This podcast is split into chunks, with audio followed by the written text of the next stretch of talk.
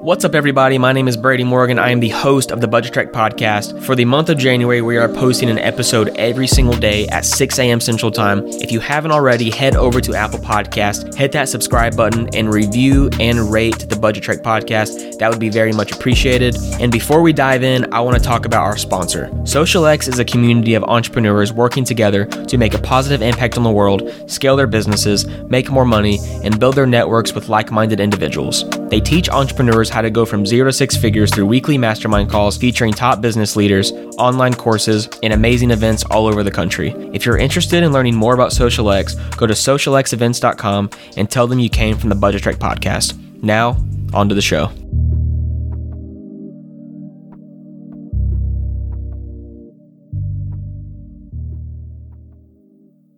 The purpose of today's episode is telling the truth about credit. Yes, it's a very sexy topic right now and can be strategically utilized to get lines of credit for 0% interest and travel for free. However, this can only be done if known how to do so correctly. Now, I'm not an expert at credit, so I'm not going to act like I am, but I did some research and I want to bring to light some of the credit hacks that people in this space are using currently. So, first, I want to talk about people who follow Dave Ramsey, who believes that credit should be completely avoided and that everything should be paid for in cash. And if you feel at peace paying for everything in cash, by all means, pay for everything in cash. But that just means it's going to take you a lot longer to make certain purchases if you're constantly worrying about having enough cash. However, if your payment method doesn't concern you, then I would definitely suggest using a credit card for your purchases because it allows you to essentially use other people's money, in this case, the banks, while also building up the necessary points on that credit card. I want to note though that using a credit card for purchases that you honestly can't afford is a very dumb thing. So if you buy a $2,000 pair of shoes, with a credit card and you only make $2,500 a month, then I would honestly label that as dumb. And in that instance, you should be saving up the necessary cash to actually make that purchase. Also, if you're just all around bad at managing credit cards, then do not use them at all. Just stay away from them completely because you're just going to put yourself in a hole that is not going to be good for you.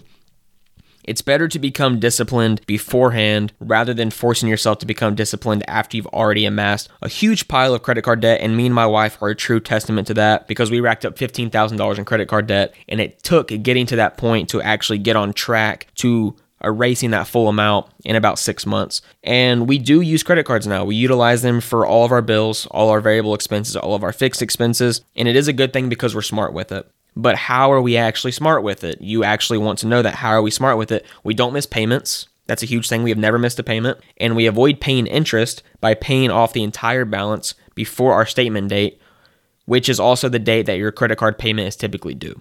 So I wanted to talk about that first the people that think that everything should be paid for in cash. Next, you've got people like Jeff Seckinger, people like Tyler Bossetti.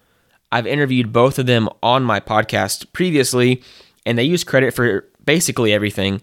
And they do as I mentioned before, they get lines of credit at 0% and they travel for free. And I want to provide a basic breakdown of what I mean by both of those things. So, getting lines of credit at 0%.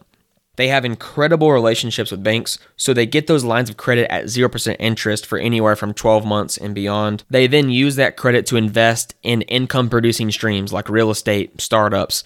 They get a huge return from that, and then they pay off that line of credit before the interest ever occurs. So that's a very basic breakdown of acquiring credit at 0%. There's obviously a process with getting that, but it's essentially a basic breakdown of how they use that. Next, traveling for free. So they essentially take advantage of the various perks associated with different credit cards by opening up a lot of credit cards that have massive offers. For instance, Amex Gold currently has an offer that if you spend $4,000 in the first three months, then you get 35,000 points, which equates to about six to $700 in travel credit. And $4,000 in three months is actually pretty doable. Whether you have a business or not, it's really doable to spend $4,000 in three months, whether that's fixed expenses or variable expenses.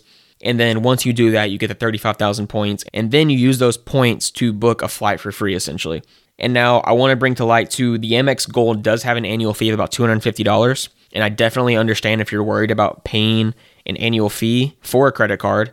But I also, from what I understand, believe that the best perks come from credit cards that actually have annual fees. However, about a year ago, my wife and I actually opened up a credit card through Bank of America and it had a 25,000 point welcome offer. And I think that it was about two to three thousand dollars in three months had to be spent on that credit card for us to get that offer. Now, I do also think that different companies have different equations with what those points actually equal. So the 25,000 points equaled about three to three hundred and fifty dollars, while the five thousand points equals about six to seven hundred dollars. I couldn't be wrong about that, but I believe that Amex's points equate to more dollars. But I say all that to say, if you're worried about paying an annual fee for a credit card, there are other options out there if you just research for them. But this brings me to the overarching question why does utilizing credit even matter? And there's actually several different factors that come into play with that, and I'm sure you're familiar with some of them, but these are some of the major ones. You obviously get a better interest rate when you get a house, auto loan, etc., because you have that higher credit score. It could actually help you get a job you want because sometimes they will run credit checks on you. I've had that done to me before with previous jobs. It can determine how much you pay for insurance, and it can also determine whether you pay a security deposit or not for utilities if you're renting an apartment or you have a house. And that actually did happen to me when I rented an apartment right when I graduated from college, I did not have to pay the security deposit for our utilities because my credit score was good enough. I'm not going to say it was great, but it was good enough so I didn't have to pay that security deposit. So, credit comes into play in a lot of different scenarios. But before we get into the ways that your credit scores are actually determined, I want to bring to light something else. So, the credit score you see on Credit Karma, Mint, some credit card apps, etc., is not the same credit score that lenders see when they pull your credit. It won't always be different, but don't be surprised if it is. And from what I understand, in order to see the most accurate representation, you pretty much have to pay for a credit monitoring service, and the best companies for that can be found on Google, as everything can be found on Google. Now, what are the major ways that your credit score is actually determined? And these ways that I'm about to tell you is actually used by the major credit reporting agencies that's Experian, Equifax, and TransUnion. And we'll start with the first one paying on time. This equates to 35% of how your score is determined. And basically, late payments hurt. So, a way to combat that is utilizing your credit card's auto pay feature to avoid those late payments. Next is utilization. This equates to 30% of the equation. Keep your credit card balances below 30% of your credit limit. This is why if you carry around a maxed out credit card, it actually hurts your score. And although keeping or opening a second credit card with a zero balance can help your overall utilization rate, meaning if your utilization rate is at 100%, and if you get a credit card that has a zero balance, it'll effectively lower that utilization rate.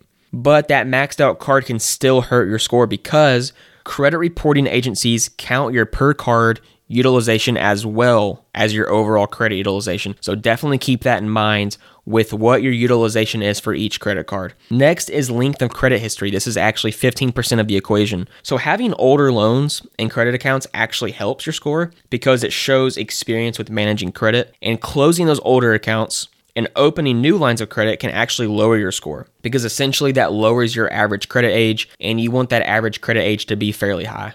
Next is variety of credit lines, and this equals 10% of the equation.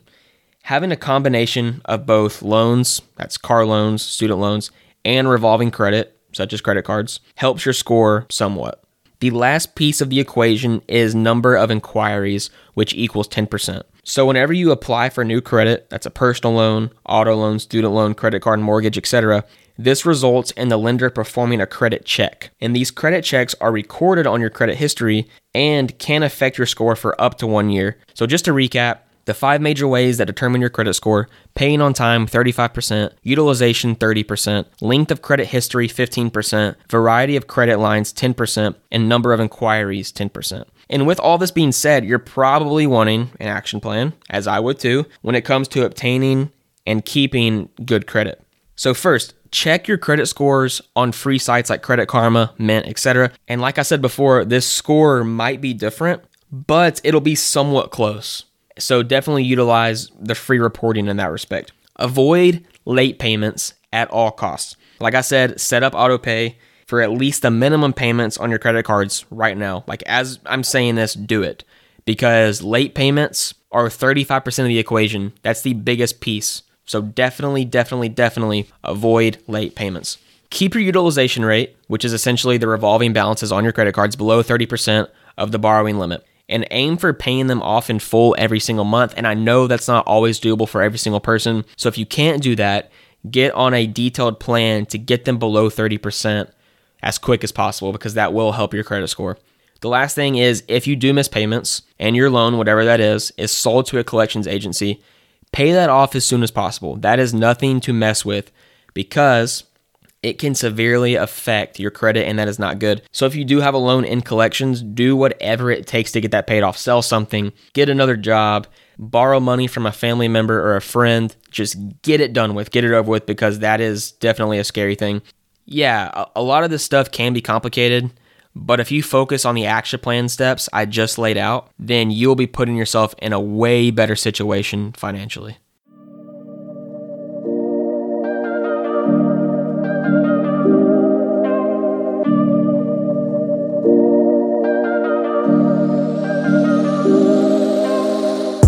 Thanks for listening. I'm posting episodes every day in January at 6 a.m. Central Time, and they're available on Apple Podcasts, Spotify, or any other major podcasting platform. Check out our social media linked in the description and leave us a review on Apple Podcasts. We'll catch you next time.